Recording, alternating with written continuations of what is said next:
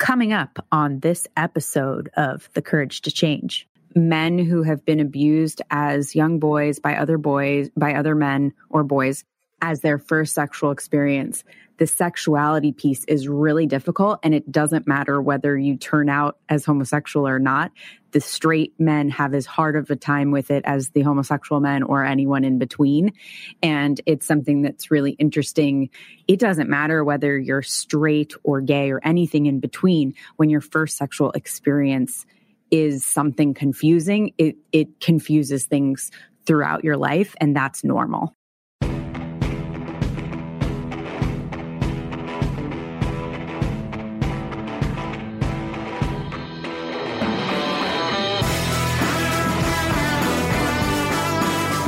You're listening to The Courage to Change, a recovery podcast. We're a community of recovering people who have overcome the odds and found the courage to change. Each week, we share stories of recovery from substance abuse, eating disorders, grief and loss, childhood trauma, and other life changing experiences. Come join us no matter where you are on your recovery journey. Hello, beautiful people. Welcome to the Courage to Change a Recovery podcast. My name is Ashley Loeb Blassingame, and I am your host. Today, we have an after the episode, episode 105. And I am here with the amazing, beautiful Ashley Brewer. Oh, hi. Thank you. what what um episode is your story? I wanted to introduce it, but I can't remember. My story is episode 92. Episode 92. Check it out if you haven't heard it already. It's amazing. Yes, so it is, if I might say so myself, but hey. yeah, yes, it's amazing. Love it. Today, okay, we have a lot to cover today. We're covering Stuart O'Neill, Andre Roberts, Lucas Crigler, Keith Smith. So that's episodes 100, 101, 103, and 104 very excited about this. It's going to be, yeah, we'll see how this goes because we were just saying they're all so different from each other, but I think they all have something super unique and special to bring to the table too. Totally. Um, to give you the full episode 100, Stuart O'Neill, Just One Reason author discusses suicidal ideation and depression. Episode 101, Andre Roberts, Where Are They Now? Plus a special discussion surrounding racial justice. Episode 103, Lucas Crigler, trans man and activist, shares his recovery and how to approach sensitive conversations. Episode 104, Keith Smith, I don't believe in labels, but I identify as gay. So happy Pride Month. Just wanted to uh, start by saying that June is Pride Month, as um, I'm sure you have seen if you are someone who goes on the internet. And uh, we have some episodes this month that talk about Pride Month and we tried to represent. So um, those should be fun conversations. Big news Christiana, our producer, had her baby. Yay! Uh, Jordan Cash, little girl. Born May 1st, 2021. She was six pounds, 14 ounces, 20.5 inches. And she and, is the most beautiful baby, like legitimately the most beautiful baby. CK is sending me pictures. I'm like, oh my goodness, my children were seriously aliens compared oh, to her. totally. My kids were so funny looking. So um, check it um, out on our Instagram, you guys. We posted a picture on Instagram at courage to change underscore podcast. And please leave CK a note. She's out for a few weeks here, but she misses everybody and wishes she could be here with us. Yes, please go leave her, leave her a note and uh, little hi. She's home taking care of Jordan. And uh, oh, follow us on TikTok. We have joined the cool kids. I'm waiting I, for you to do a dance, Ashley, but I oh mean, I don't know if we'll get there. yeah, I'm gonna have to do. I'm. I, I don't have TikTok on my phone, So that may have to change. I feel like I'm 90 saying that. You need to get TikTok. But anyway, we're using the channel to share some notes from our guests from episodes. So you guys can see their faces and hear directly from them what topics they talk about in their episodes and kind of what they were excited about when they recorded with Ashley. So make sure you check us out on TikTok. It's the same as Instagram at courage to change underscore podcast. Podcast. Okay. And we are now available on Pandora. So if you listen to Pandora, go check us out. We have an, okay, this is awesome. Ashley Brewer did this and just so amazing. So it's a new page with episodes by topic. So there's substance use, eating disorders, grief and loss, and lots of other topics, LGBTQIA plus, suicide, parenting and recovery, family perspective. So if you go to lionrock.life backslash podcast dash episodes dash by dash topic, or you could just go to lionrock.life, find podcasts and then episodes by topic. It is so cool. I, I really am so excited because we were able to put all these different um, i'm looking at it right now so like there's uh, prescription medication um, and there's a bunch of stories there gambling all the different um, so episodes that you can listen to different topics and some people fit in a lot of topics. And i'm adding more of them on a daily basis. So something fun is i'm actually going through the episodes again and listening to them for a second time to figure out which categories they fall under and how they best work. But i'll say ash like i'm learning new stuff the second time around too.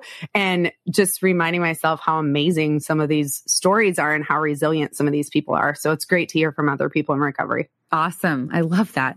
You're learning new stuff. I know it's like new bits and pieces. I need to go back and listen to season one. Uh, hard to listen to myself talk. But oh, I know. we hope you've been loving our new Ask the Experts. Um, we can talk briefly about Kristen Casey's episode 102. Did you want to comment on that? Yeah, I just, well, A, I feel like you and I could have an entire after the episode about yeah. this. And I kind of went against our rules, even putting it on here. But I wanted to put it on here just from some of the conversations that you and I had after Kristen Casey's mm-hmm. episode, because we both went into this thing I think you found it because you were really curious about it and kind of went into this thing thinking that we were going to go through the recording and still pass judgment on surrogate partner therapy. If you haven't listened to the episode, episode 102 with Kristen Casey, it's amazing. But I walked away from my prep call with Kristen and then your recording session with Kristen just with like my mind was blown and I could see the benefit and the value in what she's doing for people. Yeah, if you surrogate partner therapy is fascinating, absolutely fascinating. And I got it. I was just looking for. I got a message uh, from someone saying I had to reach out about your interview with Kristen Casey on the podcast. It was phenomenal. The fact that you brought her on was really great, and then your questions and invited such an open discussion about intimacy, sex, and healing was incredible and so important in the world and in the recovery sphere. We are benefiting from that kind of courage. Thank you.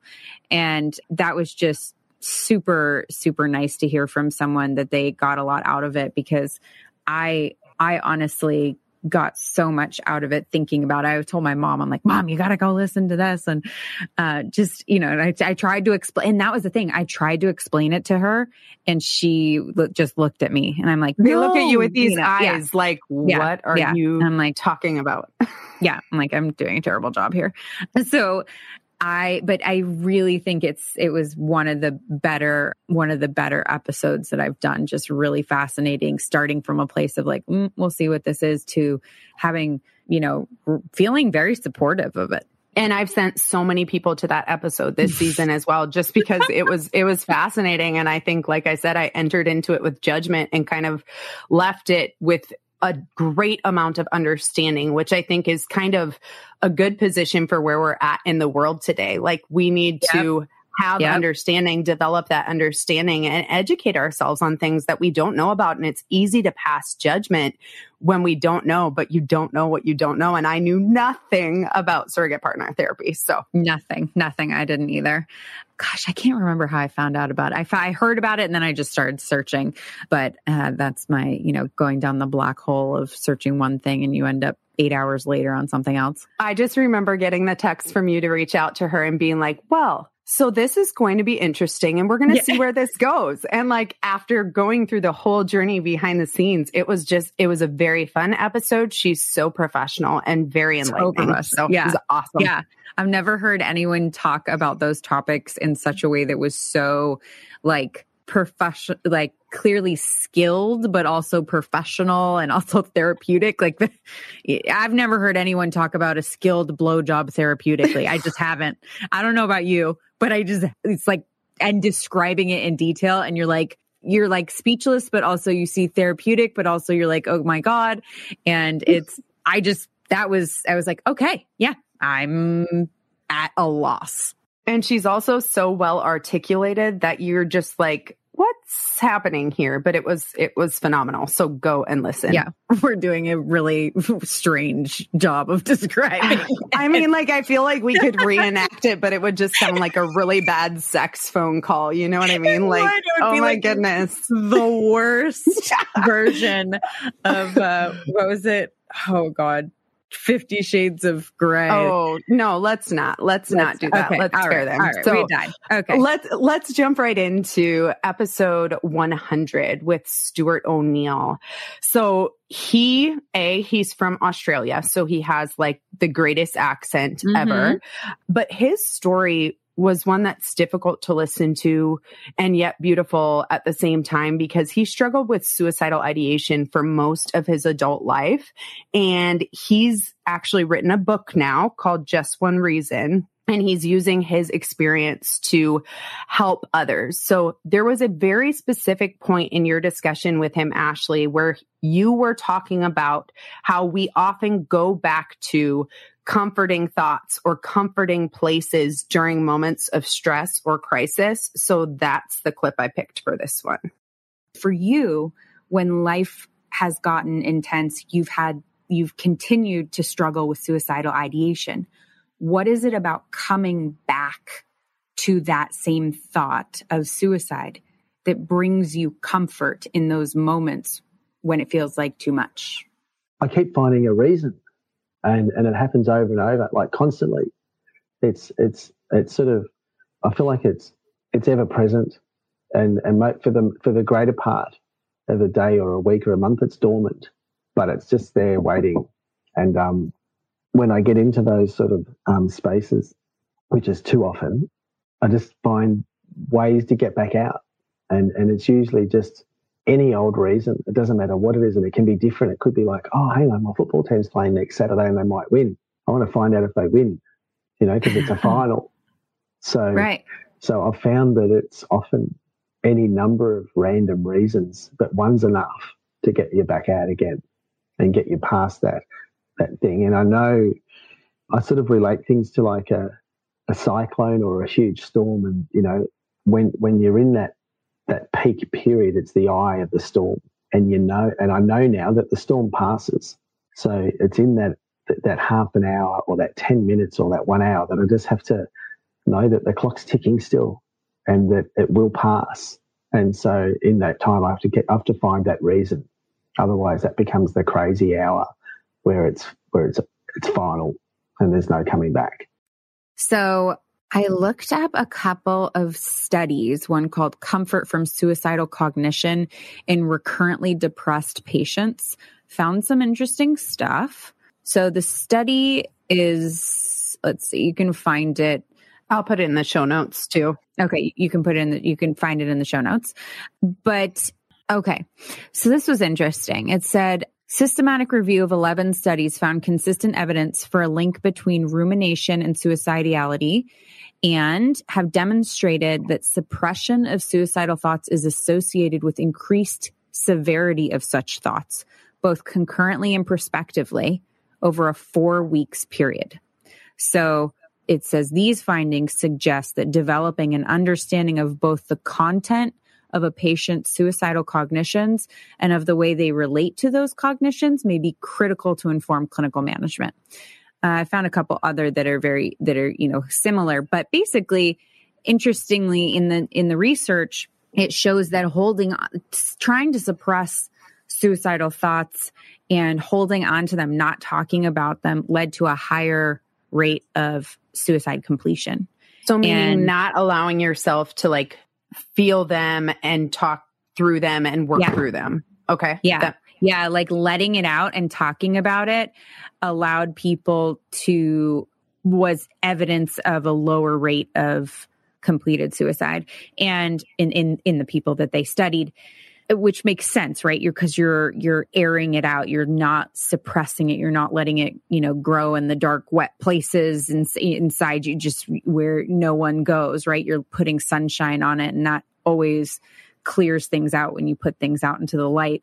But um, i thought that was interesting that they had at least studied that. Also that it talked a lot about suicidal thoughts as comfort, as comfort mm-hmm. because there it feels like there's an option to escape the dis, the you know discomfort and pain that is they're currently experiencing in their life and that it is often for people just that comfortable place like I have this option at least. Like it gives them a choice in whatever situation they're in. Right. Because they don't feel like they have a choice. And so this is the ultimate, you know, they say it's a permanent decision for a temporary problem.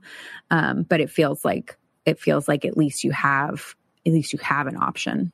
Yeah. What I think is unique about what Stuart has done is getting people to think about their one reason when they're in those moments of crisis I think that Stuart, the difference between, you know, the momentary suicidal ideation, like the, not momentary, but situational and the ongoing, which sounds like what Stuart experiences is like pretty ongoing, you know, for long periods of time. I think that you can, I think the difference was he knew that there was always going to be another suicidal ideation episode after the one he was having. So he, in between episodes, could have a book that he used. And so when he knew, it's like, you know, us with a craving, like we know that once a craving stops, you know, there may be a long period of time or a short period of time between the next one, but there's probably going to be another one.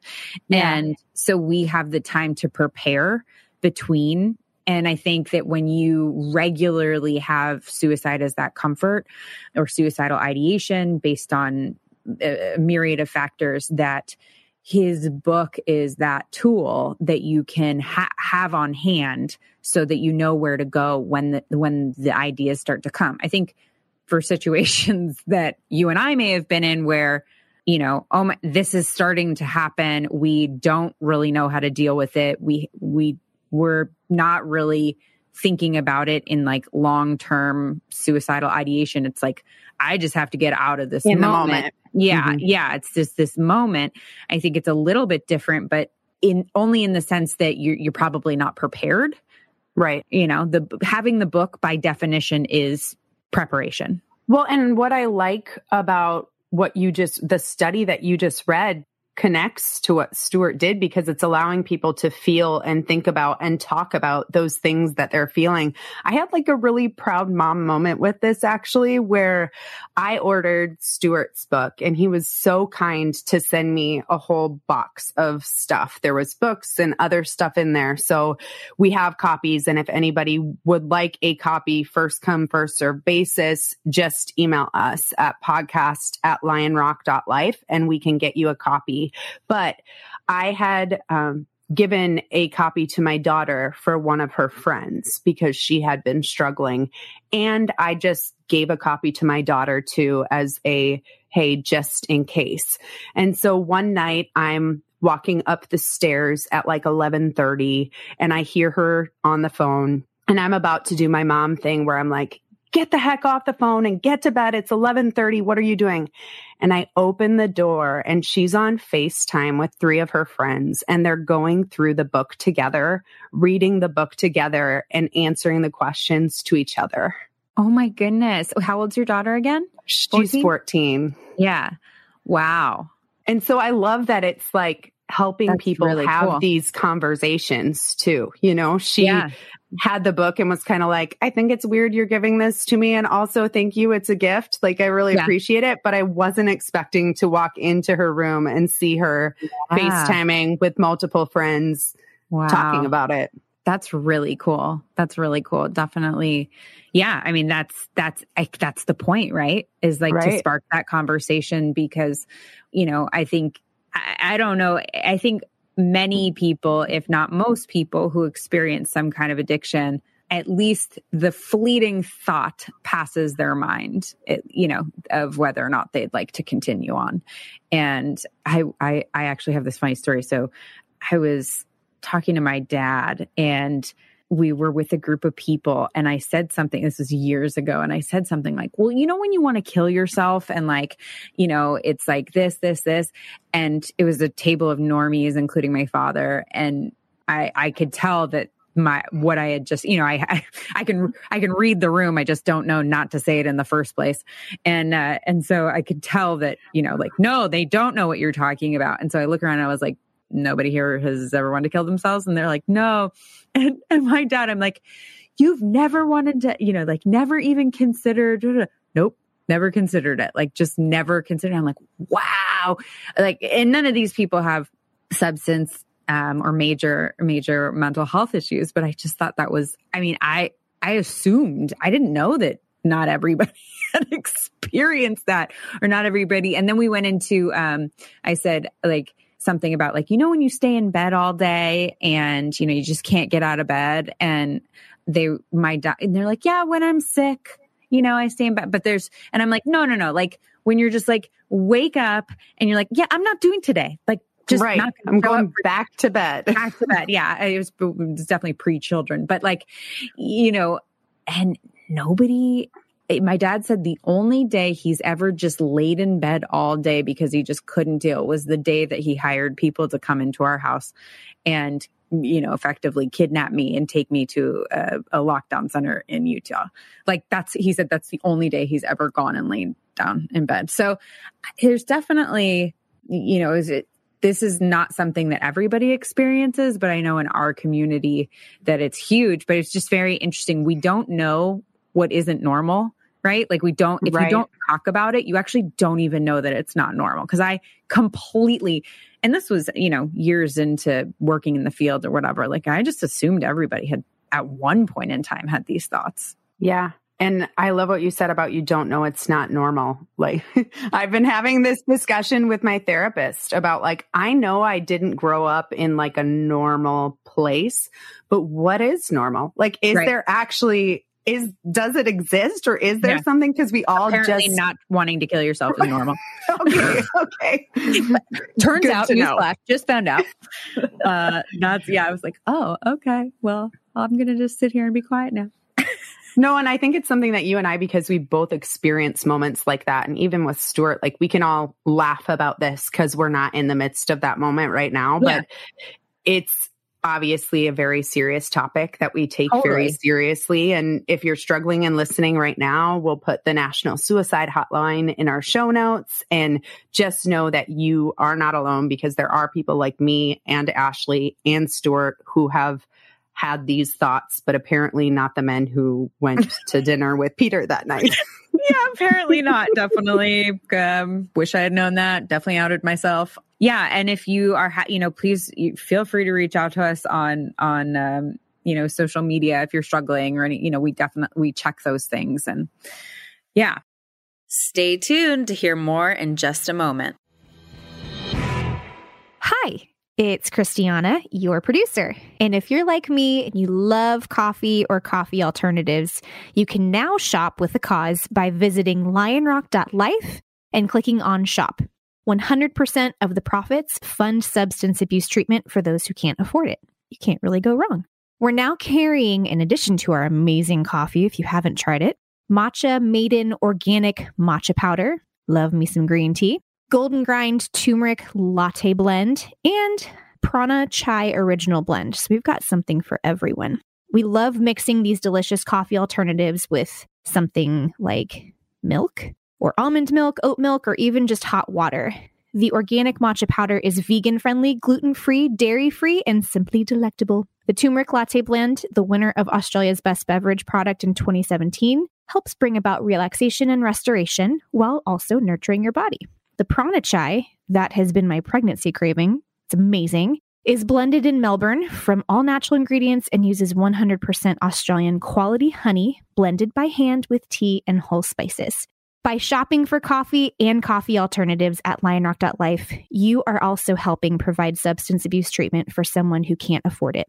Your favorite drink with the cause. So again, go to lionrock.life, click on shop, and you'll see our coffee and our brand new coffee alternatives. We hope that you enjoy it. Send us a picture. Maybe we will feature you on our Instagram as well. So that was awesome. And then the next, we were going to talk about Andre Roberts. Andre Roberts. Where are they now? I love Andre and I was so excited to get to connect with him after having listened to his episode. So he originally shared in season two in a bonus episode. So if you haven't listened to that one, check that out. But Ashley, I think, is going to play a clip for us.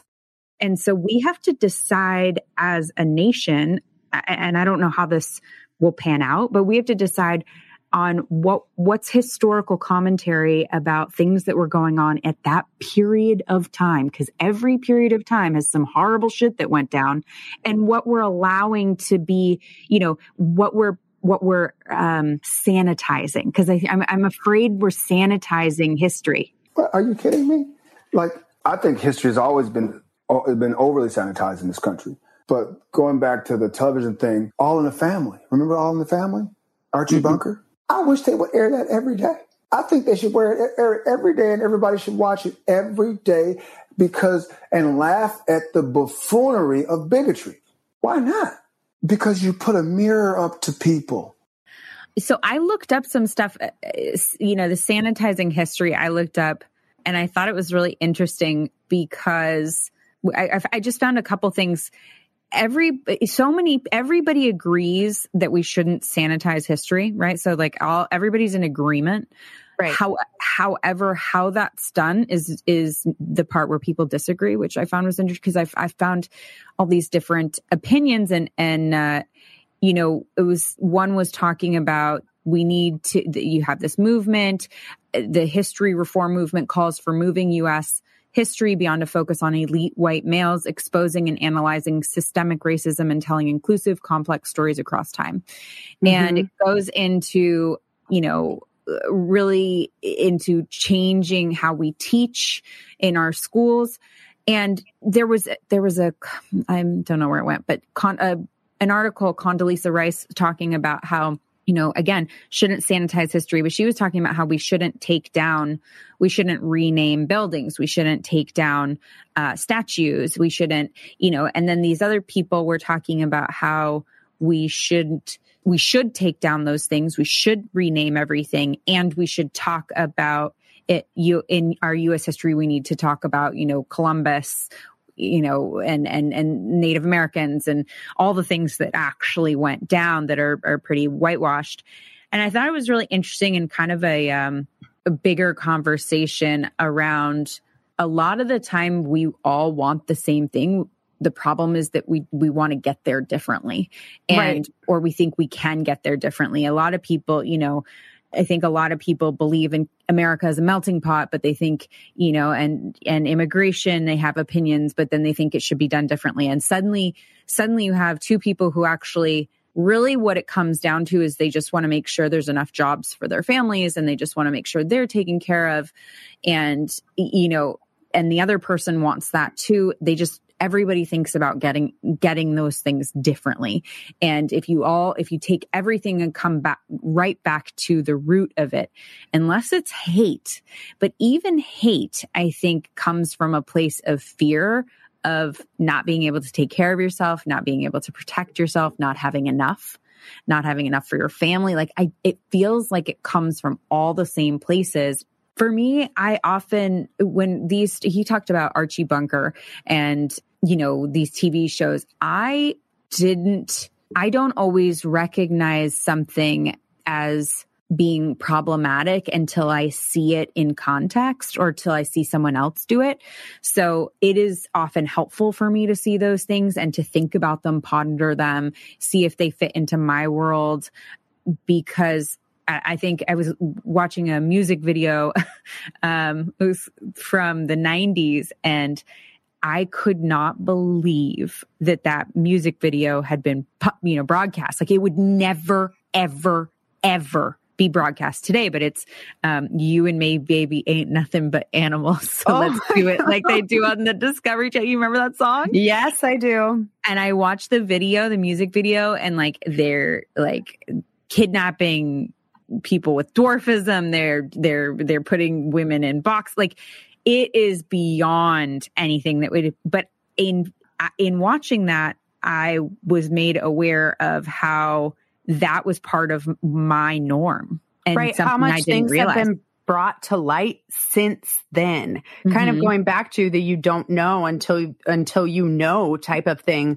all of these are conversations that in the last how many i don't know five ten years have started coming into light and started coming into the forefront of discussions i mean it's why you're talking about sanitizing history like I'm from South Dakota. The state of South Dakota is spending $900,000 to rewrite the history books and to revise the history books as their way of maybe not sanitizing, maybe undoing the sanitizing that's already been done. Right, right. Yes, totally. It also brought to light for me one of the things in this music video was that I really I grew up like in the 90s with this idea that like a guy who is pressuring you or like like this was a a, a really um obtuse version. It was you know very like blatant version of what I'm talking about. But you know the idea that someone wants you so badly that they would kidnap you like sexually or that they would stare at you or they would touch you without your permission is like in the 90s we thought that was hot. We were like that means they can't resist themselves. That means, you know, like it, it was look, I grew up in a time where that was looked at very differently. And so it actually helped me understand that I don't totally always understand the things or the the culture that goes on now with like asking permission for everything. I didn't grow up like that.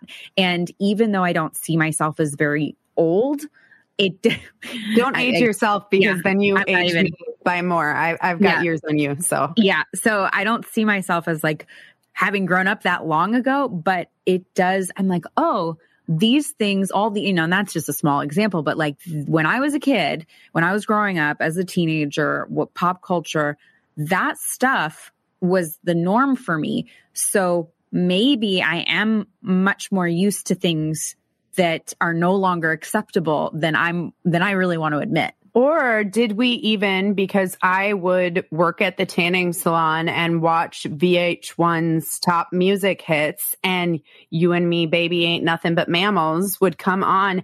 Did we even realize what was oh, happening on no, it? You know what not. I mean? But absolutely now we're not. realizing it because these conversations have been brought to light. Whereas then if if I watched it, I would probably just be like, I have no idea what's going on, but I love this song. Yeah, right. I'm dancing. I'm I, well, it I just didn't think about it, I guess. It was not, it was so normal. But when you, okay, so like take that and like, okay, so that's what was normal. So when we talk about racism and we talk about people growing up with racism in built into all the things the music videos the the subtleties all the different things right? And people all of us you know coming back to all of us i think most of us at least do not want to be racist right? We don't want to be prejudiced. Mm-hmm. and i think what a lot of people are saying is yes however you grew up with a norm that by definition or by our definition, that norm that you grew up with is racist, right? And I'm going, no, that's not what they meant, you know, or whatever. And so that shift, that understanding and, and having these conversations and then going back and watching that stuff, super helpful for me because I wouldn't notice it. Like if you were like, Ashley, you grew up in a time where da da da, you know, people were, you know, putting people with dwarfism in small cages and music videos or whatever. I wouldn't have remembered that. I wouldn't have thought anything of it. And then watching it, I'm like, oh, I and gr- then and then in different now. sanitizing, so then do we take it down or do we look back No. and say it's different now? I think we look, that's what I mean. Like looking back at that stuff, super helpful for me. I think sanitizing, I, I think sanitizing history is just all around a mistake. But again, most people think that, but they think we should do it differently. Some people think we, it's sanitizing history to take down um, statues of of Confederate generals. Other people don't, and and so how do we agree on you know how what that looks like? And all of that is part of the you know racial justice, uh, inclusion, uh, diversity, all of these various conversations that are becoming really really important and at the for- forefront of what we're doing these days. And I don't envy the people who are having to be the ones to make those decisions because how do you do it in the right way, in a way that makes uh, who decides what's right? Kind of back to the beginning of your conversation. Yeah. Like Yeah. everybody wants to do it a different way. We all want the same final destination, but we're all looking at a different map of how to get there. I guess that's what democracy is like at the at the end of the day, right? Is Mm-hmm. we, we all want the the right to choose and the right to participate and the right to vote, but we don't all want the same things. How do we, you know, how do we get to uh, an America that we can all live with while also, uh, you know, keeping the foundation of of what we've built through the the democracy that and and our system, right? And how do we update our systems and all of that? So I think it's really the the foundation of of America. And I think it comes down to everybody being heard and feeling accepted. And that transitions nicely into Lucas Crigler's story because Lucas, oh gosh, he was so much fun to have on the show, by the way. Like just working with him leading up to it, he was so much fun. So But- fun. His clip that I specifically pulled is all about being accepted for who he is. Yes, I'm going to play it. ironically, I just saw a really nice um, advertising campaign for this where the in parentheses is for a, you know. So if you think about it in this sense, like, you know, wow, you're really good at that sport for a girl, you know, Mm, or mm. you're really, you look really good for your age. You know what I mean? You look really good for a trans person. You look just like a guy for a trans person. You know, like I would have never known so in that context and you have to think about people's intent when it's uh, you know for me i was like wow i'm being accepted but there are moments even in you know my career and other moments where i'm like are people thinking are people kind of just impressed with me because i'm trans you know what i mean is it just because like for for being trans like no i just want to be a special guy you know i don't want to be like a special trans guy So that one was really interesting. And I, you know, to say I understand where he's coming from is probably a stretch, but I can, I can imagine where he's coming from. I really, I have this thing where I think that I think about a lot, which is, you know, I have a really normal life, so to speak, in the sense that I, I have, you know, I have a dog, I have a house, three bedroom, two bathroom house I rent. And, uh, you know, I, I am married to a man. I, you know, drive a minivan. Like my life is, you know, very, a- very average, normal, whatever normal would be. Certainly normal for me, but it is extra. You know, I, I get up every day. I, I feed my children. I feed my dog. I feed the plants. Those things for most people are not extraordinary. They're the things that you do, right? It is Mhm. not extraordinary to pay your bills, right? That's Mhm, the expectation, the bottom line expectation.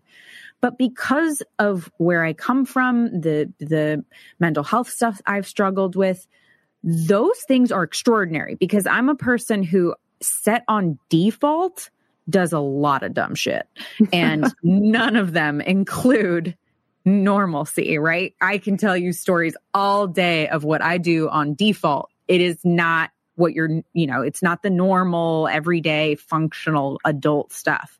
So when he talks about, when um, Lucas talks about, you know, wanting to be, not wanting to be like, you're good for a guy or you, you know, those types of things. Yes, I, I can imagine he would feel that way at I think it's more as it relates to being trans, probably. But I do think it's important to highlight that some things are extraordinary because of where you come from or where you started. And mm-hmm. to take that out would actually make a lot of things that people do not that extraordinary, right? It's right. It's oh my gosh, so and so beat stage 4 cancer. Okay, that just means they're alive. That's it. That means they are currently living. That's mm-hmm. extraordinary for someone with stage 4 cancer, but for the everyday person, right? We don't celebrate every, I mean, except on their birthday. We don't celebrate everyone being alive.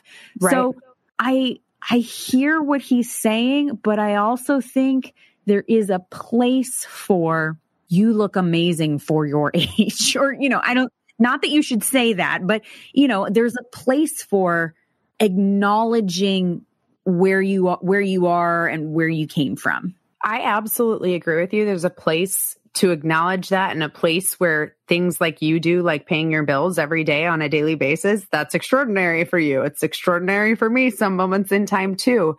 At the same time, I understand where Luke is coming from in saying that because not at all in the trans way, but I'll, I'll paint this picture.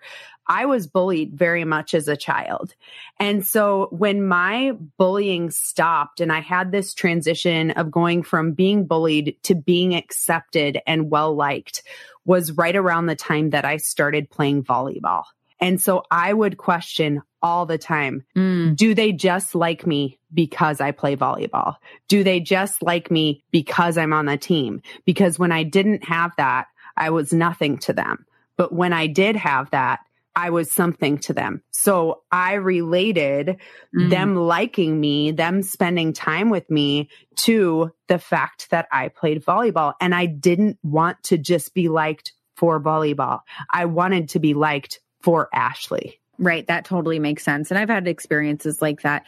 I guess he's really focusing on things that were painful before, things where he wasn't accepted. And you describe that to things where you weren't accepted and then became accepted. Am I only being accepted for this one thing? Right. So it was right. a negative thing. I mean, I, I mean, I, I, I look, I often am like, think to myself, great you know am i am i impressive because i don't drink and do all the things i was supposed to do anyway you know like sometimes it's like gosh that's that's kind of embarrassing um, right you know is that is that what i'm going to be you know known for?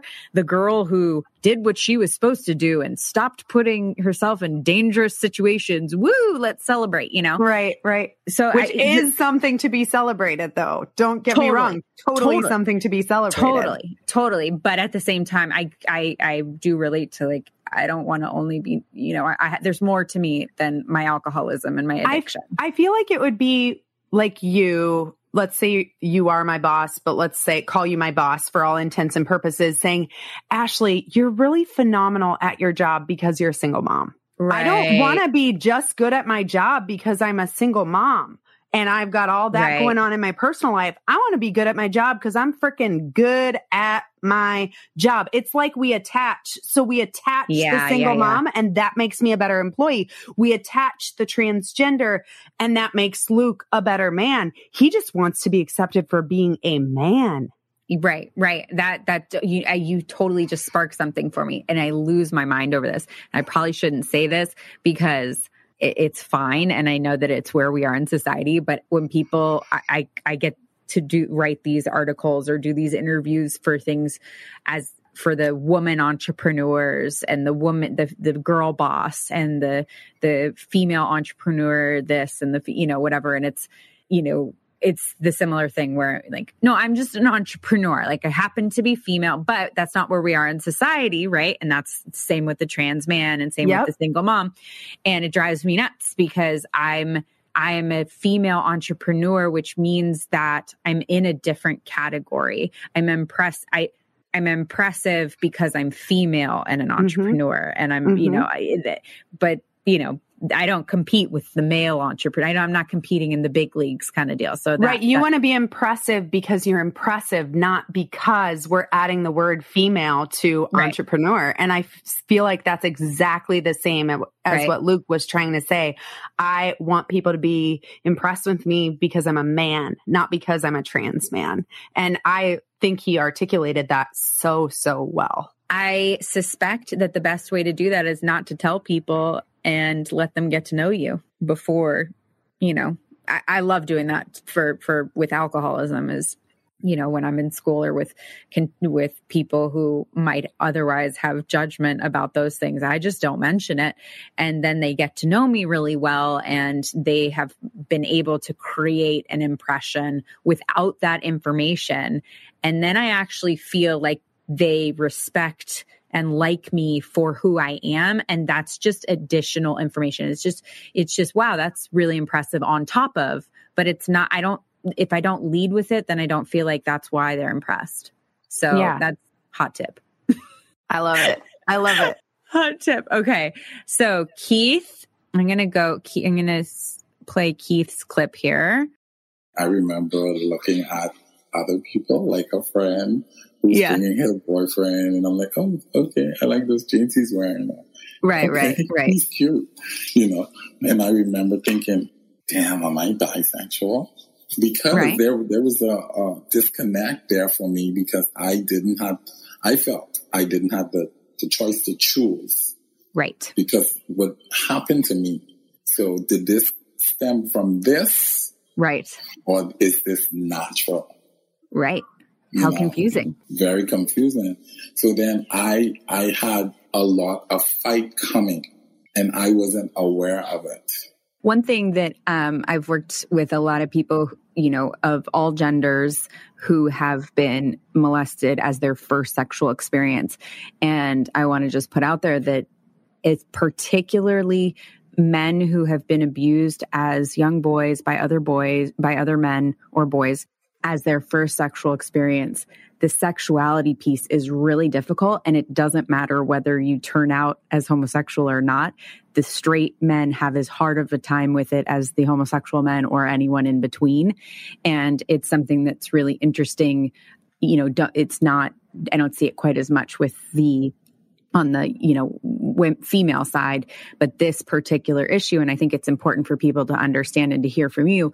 It doesn't matter whether you're straight or gay or anything in between when your first sexual experience is something confusing, it, it confuses things throughout your life and that's normal. Yeah, I stand by that. uh it that shit is confusing for kids, for people, particularly when boys are molested, they particularly boys who are straight um heterosexual males often will question themselves because their first sexual experience was with someone of the same sex. And it it it is it is very confusing. I mean it's very confusing anyway. It's Right. you know it's definitely something to avoid if you can help it um but you know that uh, sadly our first sexual experience shapes us Right. shapes us sexually for the rest of our lives and so it's just something that we have to it's something that we have to address if it's a place of if it's a place of discomfort Yeah.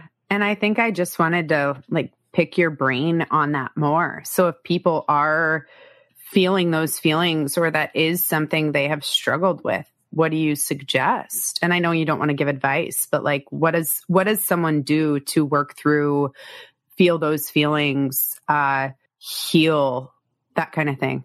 so my answer is going to be might feel lazy because, it may be the obvious answer but my experience is that therapy is incredibly helpful talk therapy is incredibly helpful for this stuff because you get to pick it apart and I have been lucky and able to do therapy on child on my childhood sexual abuse for many, you know, over the course of many years.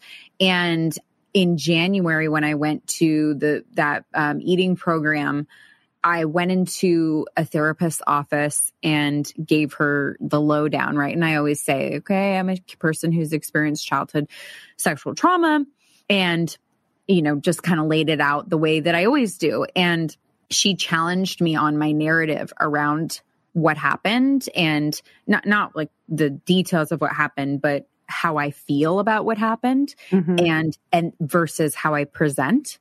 And it was really interesting that I feel very resolved, but the way that I present the story is much is the way that I presented it when it wasn't resolved because that's the story, right?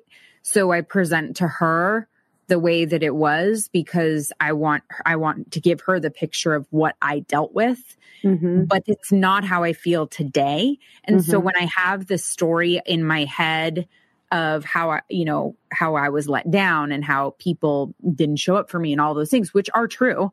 Mm-hmm. But the truth is, is I believe, I honestly believe everybody was doing the best they could. And despite the fact that it didn't turn out well, I, I don't think that that was malicious. And so it's really uh, the reason I give this example is that the story will change over the years. So going into therapy, talking about it, breaking it down with a talented therapist, I was able to go, oh my gosh, I am so resolved on that. And I'm mm-hmm. still presenting like I'm not.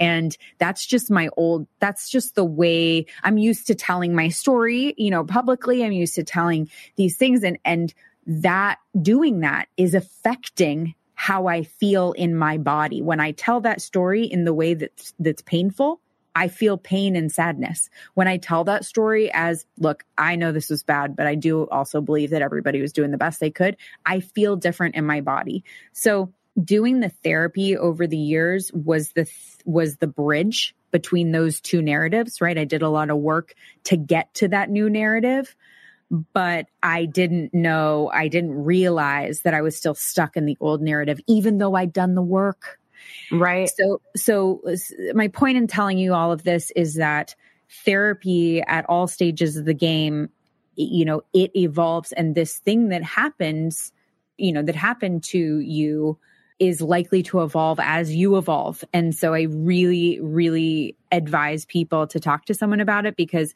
you may think you have it resolved. You may think that you know, it's too embarrassing to talk about. You may think no one has ever experienced this. You may think you're going to be, what all those things, ultimately, those things aren't true. And mm-hmm. being able to talk them through is so illuminating. And uh, again, a talented therapist will help find a lot of resolution. And it's kind of like the suicide stuff. When you, when you shine light on some of these dark, deep things, they're not as scary, right? It's like, the shadow in the corner of the dark room that looks like a scary monster, when you turn the light on, it doesn't look like a scary monster. And turning the light on in this particular case is talking about it. So yeah. that's my suggestion. Well, and I love that you said that because it was in therapy that I actually discovered and was able to give the voice to my first sexual experience for what it was, which is I I was telling myself that I was a bad person, I had made bad decisions, I had done these bad things. And when I was talking to my therapist, my therapist was like, is it possible you were sexually assaulted? Like what you're explaining to me sounds like sexual assault, but yet you're putting all of the blame on yourself. And that's when I was able to start putting those pieces together and just discover what had happened, what didn't happen, what might have happened, what I don't know happened, and begin working on those things. And I didn't even go to therapy for that. I went to therapy because totally. I was getting divorced. right. Totally. It, it just comes out. Yeah. I mean, the amount of people whose first sexual experience, particularly who struggle with substance use disorders, is some sort of sexual trauma or sexual assault is frankly horrifying. And that just means that we have a responsibility to take care, you know, to, to, you know, protect ourselves and also to talk about it and give space for other people to talk about it so that we don't live with that discomfort. Because I do know a lot of people who, say, well, I only said no once, or I only, you know, d- different things and talking you know, and then they have all the feelings associated with that. And then they have this therapy breakthrough therapy session and they're able to actually work through it because newsflash, if you're working on something that isn't actually accurate, it's not how you feel in your body, it won't resolve because it's Right. not it doesn't actually it's not the medicine right if you it's not the right antibiotic for the the infection so it Right. may be an antibiotic but if you're not treating the right infection it's not going to do anything. So it's important to break apart the stories and break apart the beliefs and break apart all these things as painful as they are and and and be able to look at them differently. And that that's that's what creates the resolution. There's a great episode that i did with arlena allen who talks about this and talks about the experience of enjoying the what you know what would we would consider abuse. And that is a huge thing people are ashamed about that they that it wasn't a scary you know traumatic experience for them.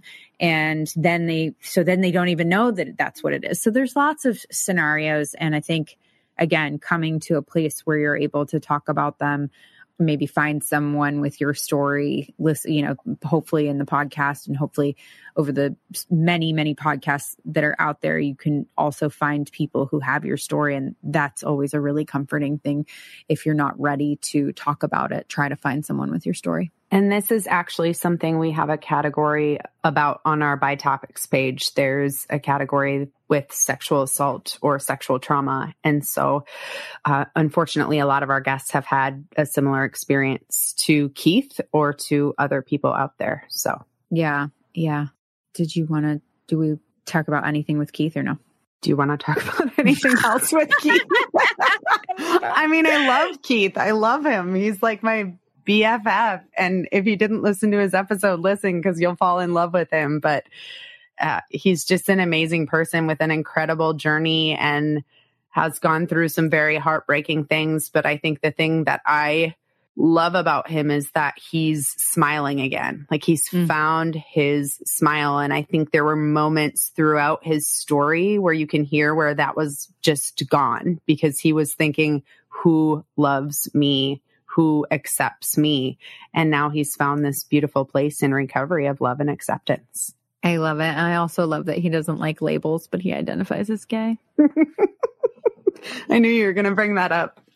so good I knew it. i love it I, I i dig it i appreciate that Well, if you are still listening in, thank you for hanging with us. We would absolutely love it if you would leave us a review. We know that most of you are listening on Apple Podcasts. So here is how you can review the show if you're listening. Simply open the podcast app on your computer or phone find the Courage to Change a Recovery podcast page. Scroll down until you get to ratings and reviews. And then there's little stars to click on, but there's also a section where you can write a review. We love hearing feedback from our listeners, and that is one way that you can provide feedback on the show. Yes, uh, this show is obviously free to you, and we we hope that if you have any desire to support us in any way, if you're looking for it, if this brings value to your life, we really really appreciate subscriptions and reviews on Apple Podcasts. It makes a big difference. So thank you so much. This podcast is sponsored by lionrock.life. Lionrock.life is a recovery community offering free online support group meetings, useful recovery information, and entertainment. Visit www.lionrock.life to view the meeting schedule and find additional resources. Find the joy in recovery at lionrock.life.